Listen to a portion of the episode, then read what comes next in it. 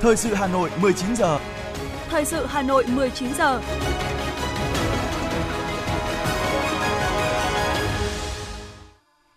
Kính chào quý vị các bạn, Lê Thông và Thu Thảo xin được đồng hành cùng quý vị các bạn trong 30 phút của chương trình Thời sự tối nay, thứ tư ngày 11 tháng 1 năm 2023. Những nội dung sẽ có trong chương trình hôm nay.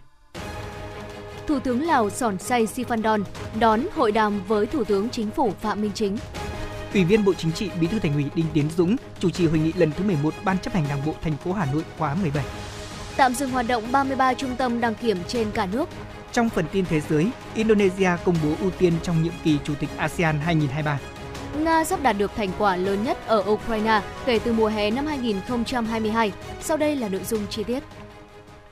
Kính thưa quý vị và các bạn, sáng nay, Thủ tướng Chính phủ Phạm Minh Chính và đoàn đại biểu cấp cao Việt Nam đã tới thủ đô Viêng Chăn, bắt đầu chuyến thăm chính thức nước Cộng hòa Dân chủ Nhân dân Lào và đồng chủ trì kỳ họp lần thứ 45 Ủy ban Liên Chính phủ Việt Nam Lào theo lời mời của Thủ tướng Chính phủ nước Cộng hòa Dân chủ Nhân dân Lào, Sòn Say Sifandon. Ngay trong buổi sáng ngày hôm nay, tại phủ Thủ tướng của nước Cộng hòa Dân chủ Nhân dân Lào ở thủ đô Viêng Chăn, Thủ tướng Chính phủ Phạm Minh Chính cùng Thủ tướng Lào đã có cuộc gặp gỡ thân mật Thủ tướng Chính phủ Lào Sòn Say Sifandon đã chủ trì lễ đón chính thức Thủ tướng Chính phủ Phạm Minh Chính cùng đoàn đại biểu cấp cao Việt Nam thăm chính thức nước Cộng hòa Dân chủ Nhân dân Lào. Sau khi Thủ tướng Phạm Minh Chính và Thủ tướng Lào Sòn Say Sifandon vào vị trí danh dự, quốc thiều Việt Nam và Lào đã được cử lên. Sau đó, hai thủ tướng song bước duyệt đội danh dự quân đội Cộng hòa Dân chủ Nhân dân Lào. Thủ tướng Chính phủ Lào Sòn Say Sifandon giới thiệu cùng với Thủ tướng Phạm Minh Chính thành phần phía Lào tham dự lễ đón. Thủ tướng Phạm Minh Chính giới thiệu với Thủ tướng Lào thành phần phía Việt Nam tham dự lễ đón. Sau lễ đón, hai thủ tướng tiến hành hội đàm chính thức. Tại cuộc hội đàm, trong không khí nồng ấm, thắm tình đồng chí anh em, Thủ tướng Chính phủ Phạm Minh Chính bày tỏ vui mừng lần đầu tiên thăm chính thức nước Cộng hòa Dân chủ Nhân dân Lào trên cương vị người đứng đầu chính phủ Việt Nam và là khách mời đầu tiên của Thủ tướng Sòn Say Sifandon. Thủ tướng Sòn Say Sivandon nhiệt liệt chào mừng Thủ tướng Phạm Minh Chính thăm chính thức Lào, đồng chủ trì kỳ họp lần thứ 45 của Ủy ban Liên chính Chính phủ về bế mạc năm đoàn kết hữu nghị Việt Nam Lào, Lào Việt Nam 2022 nhấn mạnh ý nghĩa quan trọng của chuyến thăm trong bối cảnh hai nước vừa kỷ niệm 60 năm ngày thiết lập quan hệ ngoại giao và 45 năm ngày ký hiệp ước hữu nghị và hợp tác. Đánh giá cao Thủ tướng Phạm Minh Chính là lãnh đạo nước ngoài đầu tiên đến thăm Lào trong năm 2023 ngay sau khi đồng chí được bầu làm Thủ tướng nước Cộng hòa Dân chủ Nhân dân Lào. Hai thủ tướng tiếp tục khẳng định chính sách nhất quán của hai đảng, hai nước luôn coi trọng và dành ưu tiên cao nhất cho việc củng cố, vun đắp quan hệ hữu nghị vĩ đại, đoàn kết đặc biệt và hợp tác toàn diện Việt Nam Lào và bày tỏ vui mừng về sự phát triển tích cực, bền vững của quan hệ hợp tác trên các lĩnh vực giữa hai nước thời gian qua. Kết thúc hội đàm, Thủ tướng Chính phủ Phạm Minh Chính đã trân trọng mời Thủ tướng Sòn Say Sifandon thăm chính thức Việt Nam trong thời gian sớm nhất và Thủ tướng Sòn Say Sifandon đã vui vẻ nhận lời. Thưa quý vị và các bạn, sáng nay, Ban chấp hành Đảng bộ thành phố Hà Nội khóa 17 tiến hành hội nghị lần thứ 11, xem xét và cho ý kiến về nhiều nội dung quan trọng. Đây là hội nghị đầu tiên của Ban chấp hành Đảng bộ thành phố trong năm 2023, năm có ý nghĩa bản lề thực hiện nghị quyết đại hội lần thứ 17 Đảng bộ thành phố Hà Nội, nhiệm kỳ 2020-2025. Ban chấp hành Đảng bộ thành phố đã nghe và cho ý kiến về báo cáo kết quả thực hiện công tác xây dựng Đảng, xây dựng hệ thống chính trị năm 2022, nhiệm vụ trọng tâm năm 2023, báo cáo kiểm điểm công tác lãnh đạo chỉ đạo năm 2022 của Ban Thường vụ Thành ủy, báo cáo công tác tài chính của Đảng bộ thành phố Hà Nội năm 2022 và phương hướng nhiệm vụ trọng tâm năm 2023 Đặc biệt, hội nghị cũng thảo luận cho ý kiến thông qua các kế hoạch chương trình hành động của Thành ủy thực hiện 10 nghị quyết của Ban chấp hành Trung ương Đảng và Bộ Chính trị vừa được ban hành thời gian qua. Phát biểu khai mạc hội nghị, Bí thư Thành ủy Đinh Tiến Dũng nhấn mạnh, năm 2022 có ý nghĩa quan trọng thực hiện nghị quyết đại hội Đảng các cấp nhiệm kỳ 2020-2025. Dù gặp nhiều khó khăn, nhưng với quyết tâm, tinh thần đoàn kết, trách nhiệm, quyết liệt thực hiện chủ đề công tác năm 2022 của thành phố là kỳ cương, trách nhiệm, hành động, sáng tạo, phát triển. Thành ủy đã chỉ đạo các cấp ủy, hệ thống chính trị từ thành phố đến cơ sở quyết tâm vượt qua khó khăn thách thức, sáng tạo thực hiện có hiệu quả các nhiệm vụ chính trị, đạt được kết quả toàn diện nổi bật trên nhiều lĩnh vực.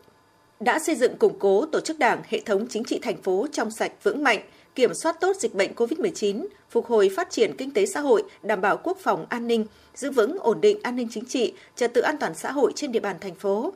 Dành thời gian làm rõ những kết quả đạt được, chỉ ra những tồn tại hạn chế, Bí thư Thành ủy Đinh Tiến Dũng đề nghị Ban chấp hành Đảng bộ thành phố tập trung phân tích đánh giá một cách khách quan toàn diện về kết quả thực hiện nhiệm vụ công tác xây dựng Đảng, hệ thống chính trị và phát triển kinh tế xã hội của thành phố dự báo các yếu tố có thể tác động và ảnh hưởng đến việc triển khai thực hiện các nhiệm vụ chính trị, phát triển kinh tế xã hội của thành phố, đồng thời phân tích đánh giá sâu về các tồn tại hạn chế, khó khăn vướng mắc và chỉ ra nguyên nhân của các tồn tại hạn chế, nhất là các nguyên nhân chủ quan, để đề xuất bổ sung các giải pháp phương hướng khắc phục có tính đột phá, tính hiệu quả và tính khả thi cao. Trong đó, cần đặc biệt chú trọng lựa chọn đề xuất những nhiệm vụ trọng tâm, trọng điểm để tập trung lãnh đạo chỉ đạo trong năm 2023. Bí thư Thành ủy Đinh Tiến Dũng cũng nhấn mạnh yêu cầu thảo luận về các kế hoạch, chương trình hành động của Thành ủy, thực hiện các nghị quyết hội nghị lần thứ 5, hội nghị lần thứ 6 của Ban chấp hành Trung ương và một số nghị quyết của Bộ Chính trị khóa 13. Bí thư Thành ủy Đinh Tiến Dũng cho biết. Đây là các nghị quyết của Trung ương và Bộ Chính trị về các vấn đề vĩ mô rất quan trọng có tính chủ trương, định hướng trước mắt và lâu dài cho sự phát triển của đất nước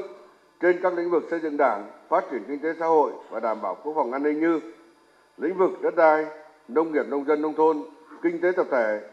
xây dựng và hoàn thiện nhà nước pháp quyền, xã hội chủ nghĩa, đổi mới phương thức lãnh đạo, cầm quyền của Đảng đối với hệ thống chính trị, đẩy mạnh công nghiệp hóa, hiện đại hóa đất nước, quy hoạch, xây dựng, quản lý và phát triển bền vững đô thị Việt Nam, đẩy mạnh phát triển công nghiệp quốc phòng, phòng thủ dân sự, phát triển kinh tế xã hội và đảm bảo quốc phòng an ninh vùng đồng bằng sông Hồng, vân vân. Bí thư Thành ủy Đinh Tiến Dũng nhấn mạnh, những nội dung trình hội nghị Ban chấp hành Đảng bộ thành phố lần này có ý nghĩa hết sức quan trọng, quyết định đến công tác xây dựng Đảng, hệ thống chính trị, công tác lãnh đạo chỉ đạo của Ban Thường vụ Thành ủy và một số lĩnh vực thiết yếu của thủ đô năm 2023 và những năm tiếp theo. Người đứng đầu Đảng bộ thành phố đề nghị các đại biểu tham dự hội nghị nêu cao tinh thần trách nhiệm, phát huy dân chủ, tập trung nghiên cứu, thảo luận, đóng góp nhiều ý kiến sâu sắc, xác đáng để hoàn thiện các báo cáo, dự thảo các kế hoạch, chương trình hành động của thành ủy, thực hiện các nghị quyết của Trung ương, Bộ Chính trị, dự thảo nghị quyết, kết luận của Ban chấp hành và xem xét quyết định vào cuối kỳ họp. Trên cơ sở các tờ trình của Ban Thường vụ Thành ủy, Ban Cán sự Đảng Ủy ban dân thành phố đề nghị các đồng chí nêu cao tinh thần trách nhiệm, nghiên cứu kỹ, tập trung thảo luận, cho ý kiến cụ thể về thứ nhất, kết cấu của các kế hoạch, chương trình hành động có đảm bảo phù hợp và đồng bộ, thống nhất với nhau hay không. Thứ hai, về các mục tiêu, chỉ tiêu đề ra tại các kế hoạch, chương trình hành động có đảm bảo phù hợp với mục tiêu, chỉ tiêu được đề ra tại các nghị quyết của Trung ương và Bộ Chính trị hay không. Đồng thời, có đảm bảo đồng bộ với các mục tiêu, chỉ tiêu đề ra tại nghị quyết đại hội lần thứ 17 Đảng bộ thành phố. 10 chương trình công tác lớn của Thành ủy khóa 17, các nghị quyết chuyên đề của Thành ủy, chương trình hành động số 16 của Đảng bộ thành phố thực hiện nghị quyết số 15 của Bộ Chính trị về phương hướng nhiệm vụ phát triển thủ đô đến năm 2030, tầm nhìn đến năm 2045 hay không. Thực hiện chương trình làm việc, trong sáng nay, các đại biểu chia thành 4 tổ thảo luận và tiến hành thảo luận tại tổ về các nội dung theo kế hoạch. Chiều nay, các đại biểu đã tiến hành thảo luận tại hội trường về kết quả thực hiện công tác xây dựng Đảng, xây dựng hệ thống chính trị năm 2022, nhiệm vụ trọng tâm năm 2023, công tác lãnh đạo chỉ đạo năm 2022 của Ban Thường vụ Thành ủy, công tác tài chính của Đảng bộ thành phố Hà Nội năm 2022 và phương hướng nhiệm vụ trọng tâm năm 2023 và các nội dung quan trọng khác.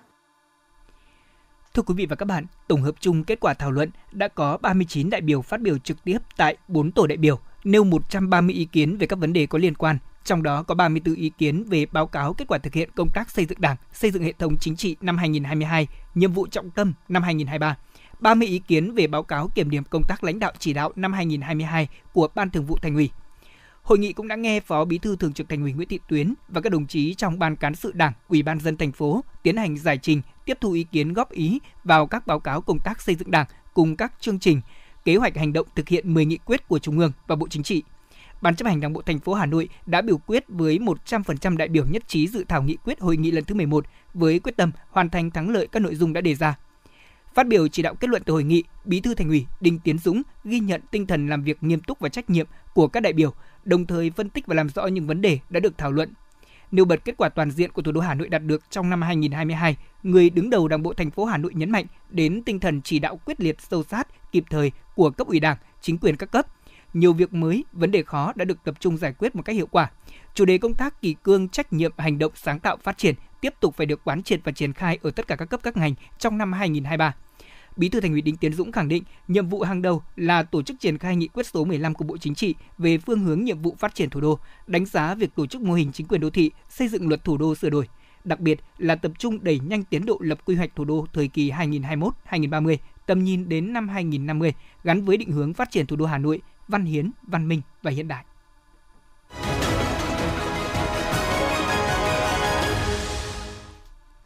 Chương trình thời sự xin được tiếp nối với một số hoạt động trên địa bàn thủ đô. Thưa quý vị, sáng nay, Ủy ban nhân dân thành phố Hà Nội tổ chức gặp mặt hơn 100 đại biểu là chức sắc, chức việc các tôn giáo và người chuyên thực hành tín ngưỡng trên địa bàn thành phố nhân dịp Xuân Quý Mão năm 2023.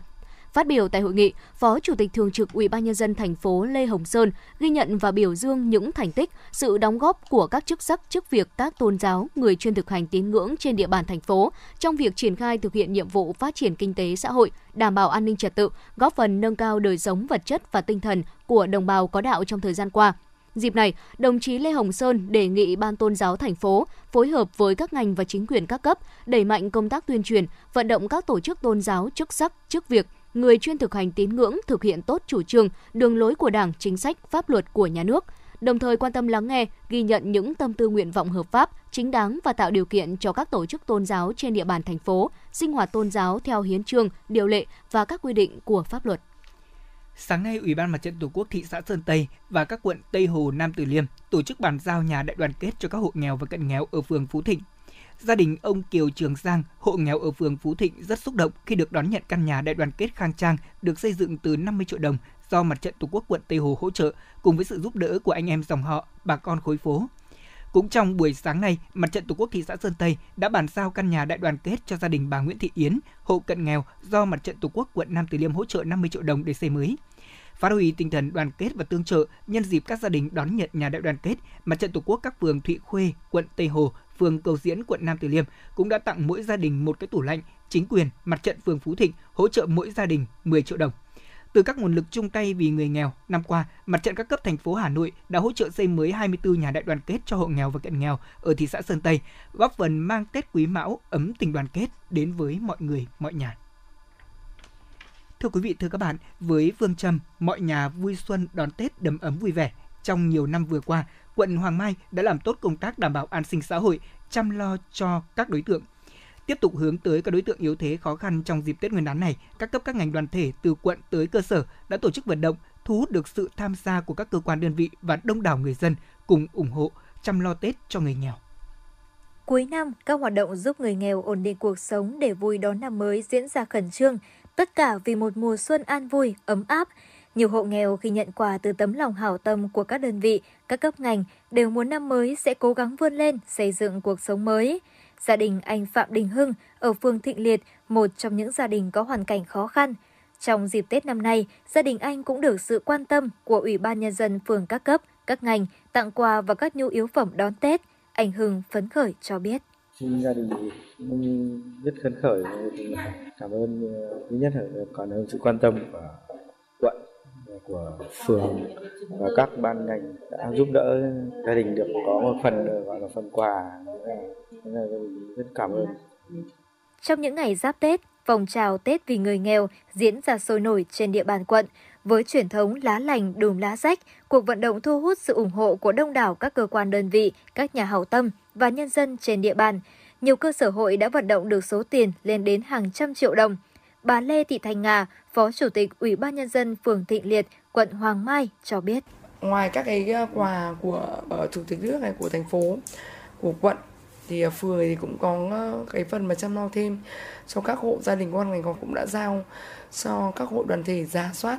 các hội viên có hoàn cảnh khó khăn thì cũng lập danh sách và để báo cáo nhưng mà để làm sao để tất cả mỗi đối tượng đều được quan tâm và được hưởng trợ cấp một lần cũng không để trồng chéo một người mà được quá nhiều quà của các đơn vị. Ví dụ như là kể ngoài cái vườn của phường ra là các nhiều rất là các mạnh thường quân thì người ta cũng có các cái chương trình như là tết ấm yêu thương là à, các uh, cụ các bà các nhóm ấy của một số hội như kiểu trong chùa tâm pháp hay của hội viên chữ thập đỏ là người ta cũng gói bánh trưng này. Bà Nguyễn Thị Phượng, Chủ tịch Ủy ban Nhân dân phường Định Công, quận Hoàng Mai cho biết, với những hoạt động thiết thực, ý nghĩa, thể hiện sự quan tâm, sẻ chia của nhân dân phường với các gia đình chính sách, nạn nhân da cam, gia đình có hoàn cảnh khó khăn. Chúng tôi hy vọng mang đến những phút giây ấm áp, tràn đầy tình yêu thương của cộng đồng và xã hội, giúp họ có một cái Tết thật no đủ, đầm ấm bên gia đình. Bà Nguyễn Thị Phương cho biết thêm. Là đối với công tác mà đảm bảo an sinh xã hội thì là cũng rất là chu đáo, năm nào cũng vậy. Và đối với hội chữ thập đỏ thì cũng giả soát toàn bộ các cái ờ, hội viên rồi hội cựu chiến binh người cao tuổi người phụ nữ chúng tôi cho giả soát hết trên cơ sở các cái kênh của ngoài nhân dân tổ trưởng dân phố ra thì các hội đoàn thể các chi hội đoàn thể giả soát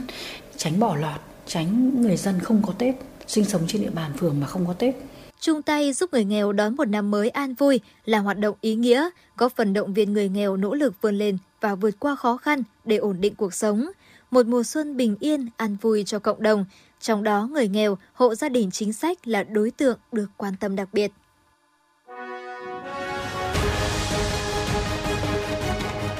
Thời sự Hà Nội, nhanh, chính xác, tương tác cao.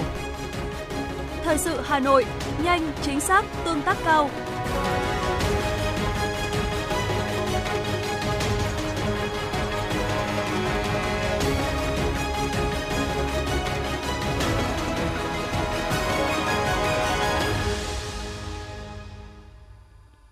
Thưa quý vị và các bạn, tối ưu nguồn lực vượt qua thách thức, Diễn đàn Kịch bản Kinh tế Việt Nam năm 2023, diễn đàn thường niên lần thứ 15 do tạp chí Kinh tế Việt Nam phối hợp cùng với Bộ Ngoại giao tổ chức vào sáng ngày hôm nay đã đưa ra nhận định trong những khó khăn của gió ngược kinh tế thế giới, nên kinh tế Việt Nam vẫn có những cơ hội tăng trưởng tích cực.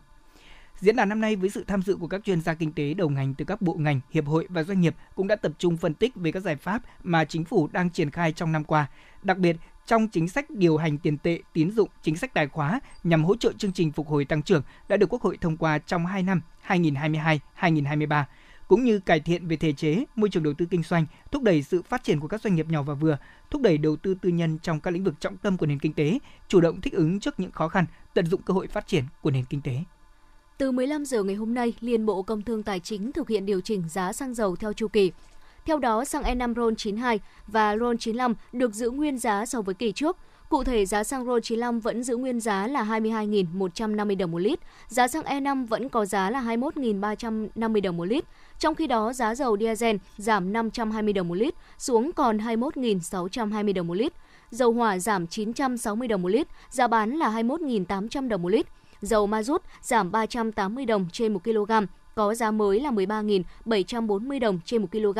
Tại kỳ điều hành này, Liên Bộ không trích lập quỹ bình ổn giá với xăng E5 và RON95, trích lập quỹ với dầu diesel là 605 đồng một lít, dầu hỏa 650 đồng một lít, dầu ma rút 300 đồng một kg. Thưa quý vị, dịp cận Tết Nguyên đán, nhiều du khách lựa chọn bay vòng thành phố Hồ Chí Minh, Bangkok, Hà Nội vì giá vé máy bay thấp hơn khoảng từ 30 đến 40% và có thể kết hợp du lịch Thái Lan. Ngoài lựa chọn bay quá cảnh qua Thái Lan thì nhiều người cũng chọn bay chặng thành phố Hồ Chí Minh, Phú Quốc, Hà Nội. Mức giá cả chặng rẻ hơn khoảng từ 30-40% so với bay thẳng từ thành phố Hồ Chí Minh ra Hà Nội. Và theo khảo sát, giá vé máy bay các chặng từ Nam ra Bắc trong dịp Tết Quý Mão năm nay cũng tăng mạnh. So với dịp Tết Nhâm Dần thì giá vé chặng thành phố Hồ Chí Minh Hà Nội của Tết năm nay, Tết Quý Mão đã tăng gấp đôi.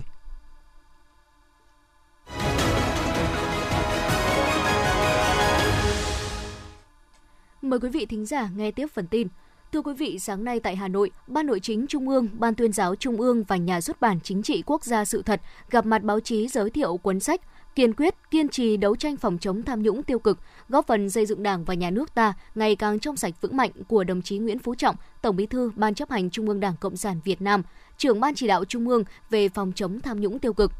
Cuốn sách do Ban Nội chính Trung ương và Nhà xuất bản Chính trị Quốc gia sự thật phối hợp xuất bản, gồm khoảng 600 trang, gần 100 hình ảnh minh họa được trình bày theo phong cách báo chí hiện đại, chia thành 3 phần. Thông qua nội dung sách, bạn đọc có được câu trả lời thỏa đáng cho câu hỏi lớn, bao trùm được đặt ra ngay từ đầu bài viết tổng quan của Tổng Bí thư ở phần đầu cuốn sách – vì sao chúng ta phải kiên quyết, kiên trì đấu tranh phòng chống tham nhũng tiêu cực, đồng thời có được sự nhận diện đúng về tham nhũng tiêu cực và những tác hại của nó, hiểu rõ quá trình nhận thức của Đảng, Nhà nước ta về phòng chống tham nhũng tiêu cực, những kết quả mà toàn bộ hệ thống chính trị, toàn bộ xã hội đã đạt được trong công cuộc đấu tranh phòng chống tham nhũng tiêu cực dưới sự lãnh đạo của Đảng, xác định được những việc phải làm và cách làm để tiếp tục ngăn chặn, đẩy lùi nạn tham nhũng tiêu cực trong thời gian tới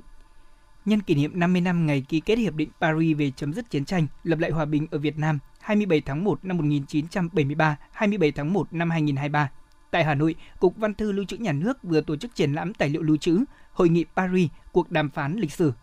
Với bố cục gồm 3 phần tiến tới đàm phán tại Paris, Hội nghị Paris, cuộc đấu trí quyết liệt và Hiệp định Paris, mốc son lịch sử – Triển lãm giới thiệu tới công chúng hơn 200 tài liệu, hình ảnh và hiện vật đang được bảo quản tại các trung tâm lưu trữ quốc gia 2, 3, lưu trữ Bộ Ngoại giao, Bảo tàng lịch sử quốc gia Việt Nam, lưu trữ quốc gia Hoa Kỳ, lưu trữ Liên bang Nga, Ban liên lạc cựu chiến binh, Ban liên lạc quân sự, trại Davis và từ một số nhân chứng của hội nghị. Triển lãm sẽ diễn ra đến hết ngày 31 tháng 1 năm 2023. Sáng nay, lễ khai mạc triển lãm Sắc màu xuân đất nước được tổ chức tại Bảo tàng Mỹ thuật Việt Nam nhân dịp chào xuân Quý Mão 2023 và kỷ niệm 93 năm ngày thành lập Đảng Cộng sản Việt Nam, mùng 3 tháng 2 năm 1930, mùng 3 tháng 2 năm 2023. Triển lãm mang đến cho công chúng 56 tác phẩm đa dạng về thể loại và chất liệu được lựa chọn trong bộ sưu tập của Bảo tàng Mỹ thuật Việt Nam. Các tác phẩm được sáng tác trong khoảng thời gian trước năm 1945 đến năm 2007 Thông qua lăng kính chân thực với ngôn ngữ tạo hình phong phú sinh động, các tác giả đã thể hiện những sắc màu đặc trưng của mùa xuân trên khắp vùng miền đất nước Việt Nam. Bên cạnh đó không thể thiếu được hình ảnh con người hồn hậu, chất phác, yêu lao động như tô điểm thêm cho những bức tranh tuyệt diệu của thiên nhiên. Triển lãm mở cửa đến hết ngày 15 tháng 2 năm 2023 tại phòng trưng bày chuyên đề Bảo tàng Mỹ thuật Việt Nam số 66 Nguyễn Thái Học, Ba Đình, Hà Nội.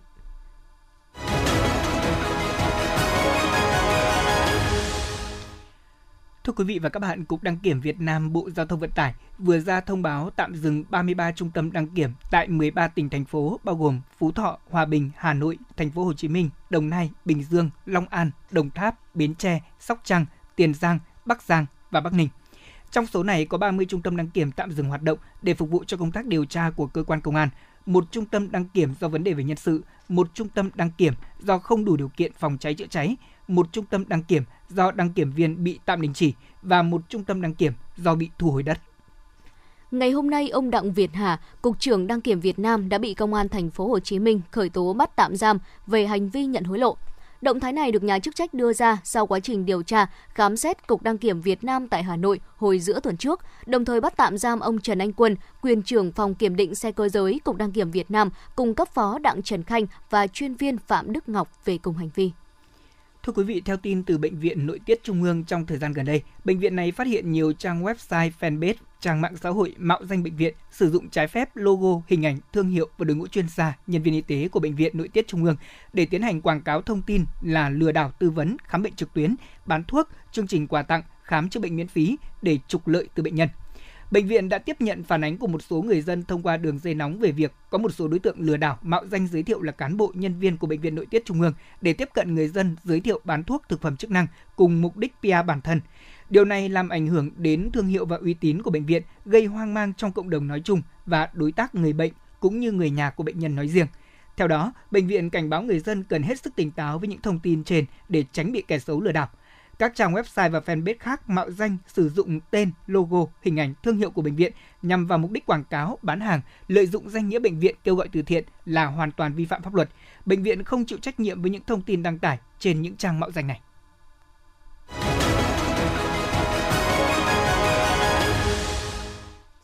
Xin được chuyển sang phần tin quốc tế. Thưa quý vị, Ngoại trưởng Indonesia Retno Marsudi khẳng định với tư cách là Chủ tịch Hiệp hội các quốc gia Đông Nam Á trong năm 2023. Jakarta mong muốn chứng kiến một ASEAN kiên cường và trở thành thước đo hợp tác, góp phần vào hòa bình, ổn định và thịnh vượng trong khu vực và trên thế giới. Để đạt được mục tiêu này, ASEAN cần chuẩn bị tầm nhìn năm 2045 vai trò trung tâm của ASEAN cần được củng cố để duy trì hòa bình và ổn định ở Đông Nam Á và Ấn Độ Dương-Thái Bình Dương. ASEAN cũng cần tăng cường hợp tác đấu tranh, phòng chống tội phạm xuyên biên giới và đối thoại nhân quyền.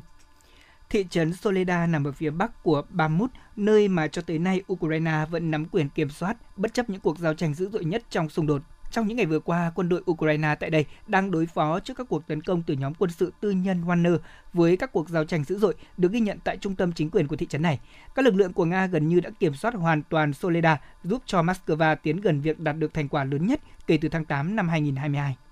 Việc Triều Tiên gia tăng các vụ thử tiên lửa đạn đạo cũng như tham vọng hạt nhân của nước này đặt ra mối đe dọa nghiêm trọng, có thể dẫn đến tính toán sai lầm và châm ngòi cho một cuộc xung đột rộng lớn hơn. Tổng thống Hàn Quốc Yoon suk yeol đã đưa ra cảnh báo trên trong bối cảnh tình hình trên bán đảo Triều Tiên không ngừng nóng lên trong những tuần gần đây với những cảnh báo qua lại giữa các bên. Ngân hàng Thế giới đã công bố báo cáo triển vọng kinh tế toàn cầu, trong đó hạ dự báo tăng trưởng thế giới trong năm nay xuống còn mức là 1,7%, mức chậm nhất kể từ năm 1993. Do ảnh hưởng của lạm phát cao, lãi suất tăng, nhiều nền kinh tế sẽ có mức tăng trưởng gần bờ vực suy thoái, trong khi một số nền kinh tế lớn của thế giới cũng đứng trước nhiều khó khăn và thách thức. Trung Quốc đã dừng cấp thị thực ngắn hạn cho người Hàn Quốc, động thái đáp trả đầu tiên nhằm vào các nước áp hạn chế với hành khách từ Trung Quốc do Covid-19. Đây được cho là động thái đáp trả đầu tiên đối với các quốc gia, đối với du khách từ Trung Quốc.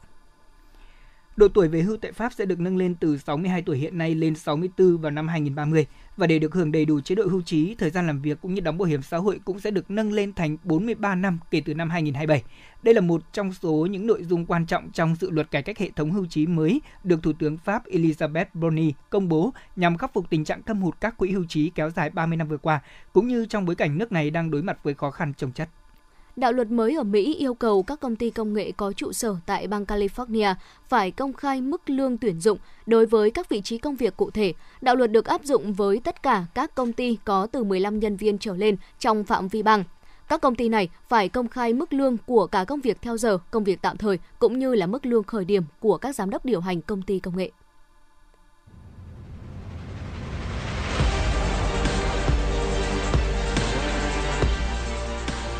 Bản tin thể thao. Bản tin thể thao.